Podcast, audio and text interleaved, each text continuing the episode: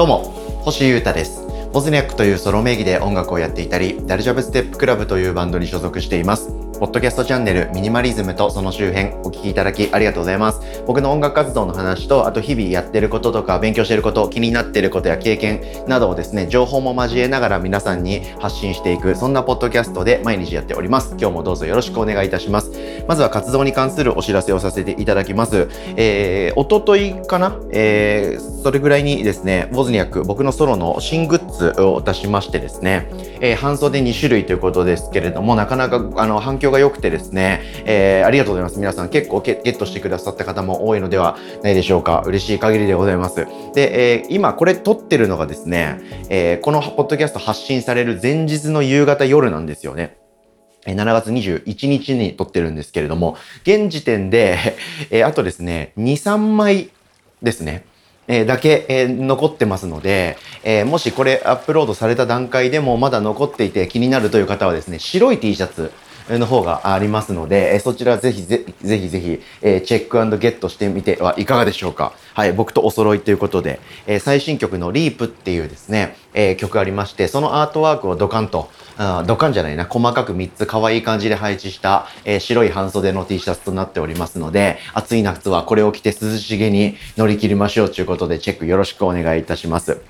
さて、えー、今日もですね、えー、ここ最近でやっている、えー、ここ数年で僕がやめたことシリーズをお届けしてみようかなと思っております。ミニマリズムっていう考え方を中心に生きているんですけれども、え物質だけじゃなくてね、断捨離だけじゃなくて、え行動をやめるとか、人生から要素を取り除いてみるとか、そういったことも含めて全体的に研ぎ澄まして削ぎ落として生きていく楽しさに、えー、僕はやられちゃって魅了されちゃったのであれこれ考えておりましていろんなカテゴリーで話してまして、えー、ここ数日はそういう話ばっかりしているところでございます。はい。で、今日話したいことはですね、これかなり皆さんに、えー、具体的に実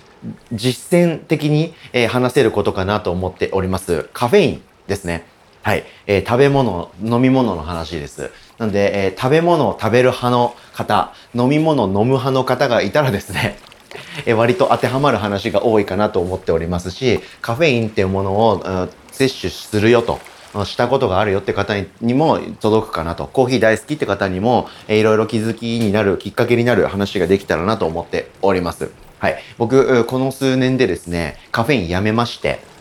具体的には2021年、去年のお正月ぐらいにですね、ふとカフェインやめてみようかなって気づく出来事がありまして、やめてみまして、で、今1年半ぐらい経っていて、えー、日常的に摂取するのはやめまして、えー、たまに、えー、人と食事するときとか、カフェイン以外の選択肢がない時とか、そういった時のみ、え摂取するという、そういうですね、スタンスになりまして、え完全にやめたわけでもなく、適当に付き合ってるわけでもなく、節度を持って、程よい距離感で、えカフェインと付き合えるようになっております。はい。で、それまでには紆余曲折あったんですけれども、まあ1から10まで話してもしょうがないですけれども、まあな、具体的にそもそも論みたいなのをお伝えして、皆さんのカフェインとの付き合い方の、えー、何か考えるきっかけになればなという感じで喋っております。カフェイン、いかがでしょうか？カフェインが入ってる食べ物、飲み物、教えてくださいと言われたら、言えますか？皆さん。もう僕ももちろん言えませんでしたよ。コーヒー。お、ん？ま、抹茶？抹茶とか、うん、あとコーラ？コーラ？ぐらい、そんな感じでした。もちろんです。あんまり知らなかったんで、興味持って勉強したら面白かったっていうことで、今もやっているわけで、知らなかったんですけれども、まあ、大体の売ってる飲み物に入ってるっていう感じでいいと思いますね。はい。え、なん、お茶ってつくやつ大体入ってて、あとコーヒーですよ。あとはコーラ入ってて、ココアにも入ってて、えー、まあ抹茶もお茶ってつくから入っていますよね。まあそんな感じです。どうでしょうか？はい。カフェで出てくる、カフェで買える飲み物。友達の家で出てくるやつ。自分でいつも日常的に買ってるやつ。あらゆる飲み物が大体そうじゃないですか。はい。コーヒーとか紅茶とかコーラとか、まあそういったもの。大体入ってるんですね、カフェインって。はい。で、これがですね、実は、まあ、中毒性のある成分だということで、日常的にとってると、カフェインの効果効能ってありますよね。あの、エナジードリンクとかにも入ってますけど。飲むと、ぐーっと元気になったり、集中力が高まったりするっていう、それですね。はい。それがですね、本来は、えー、うん、ゼロの状態の人間がカフェイングッと飲んだらパワー5ぐらいアップするとしますよね。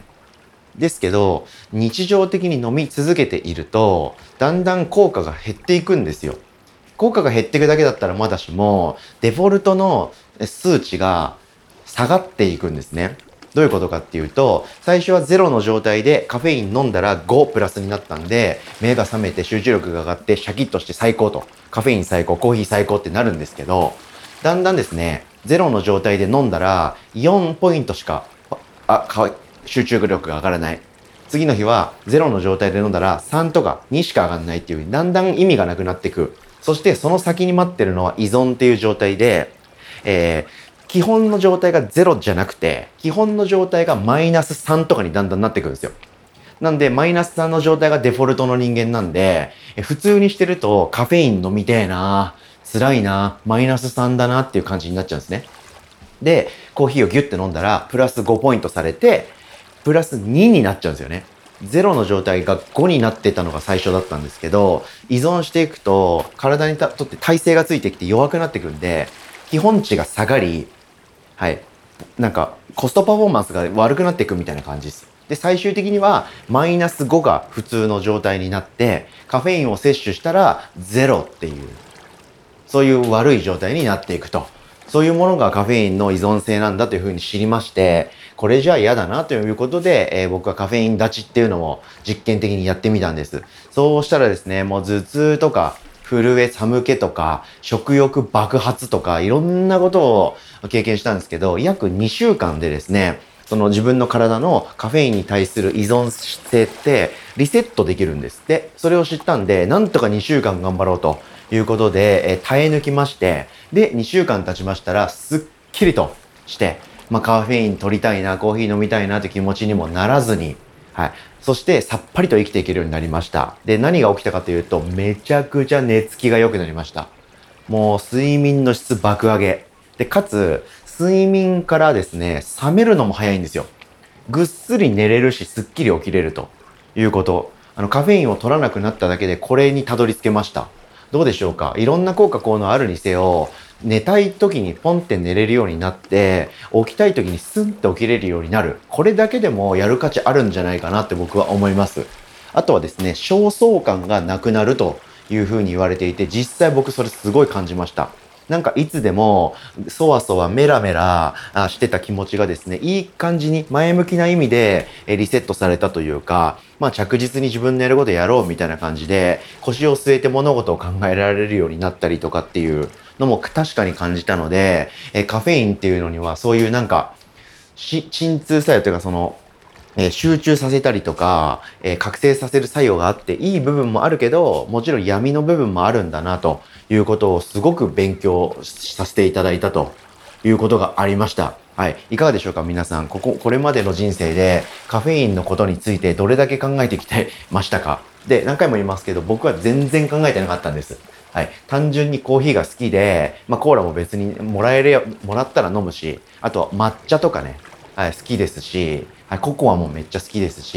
で、コーヒーなんて一番はブラックで飲み続けて生きてきたんで、一日何杯コーヒー飲むみたいな質問に僕答えられなかったんですよ。飲み続けてるから。はい。そんなような人間だったんですけど、ちょっと勉強して、えー、カフェインっていうものの正体を知り、えー、ちょっと2週間ぐらい我慢して、その後のライフスタイルも設計しただけで、すごくスッキリ生きていけるようになりました。はい。で、おかげで僕はカフェインを基本的には取らないですし、取らなくてももう眠いなって思いません。はい。で、万が一すげえ眠いとか、ちょっと集中したいなって時があった時は、コーヒー飲みます。はい。そうすると、カフェインの効果をめちゃくちゃ感じるんで、バキーッと目覚めて、えその後の数時間は気持ちよく爆速で動けるという風に集中力アップするということが起こりますんで、まあ、僕の人生的にはカフェインの常用っていうのをやめたと。やめたことでたまに飲む時の価値が爆発的に上がったという感じでしょうか。そんな感じで今日はですね、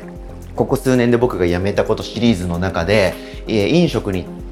飲食における超パンチの強かった出来事ということでカフェインをやめたって話をしてみました。はい何かきっかけになったら嬉しいです。皆さんやってみてはいかがでしょうか。2週間耐えてみてください。以上ミニマリズムとその周辺星歌がお届けしました。それでは今日も皆様元気にいってらっしゃい。お聴きいただきありがとうございました。バイバーイ。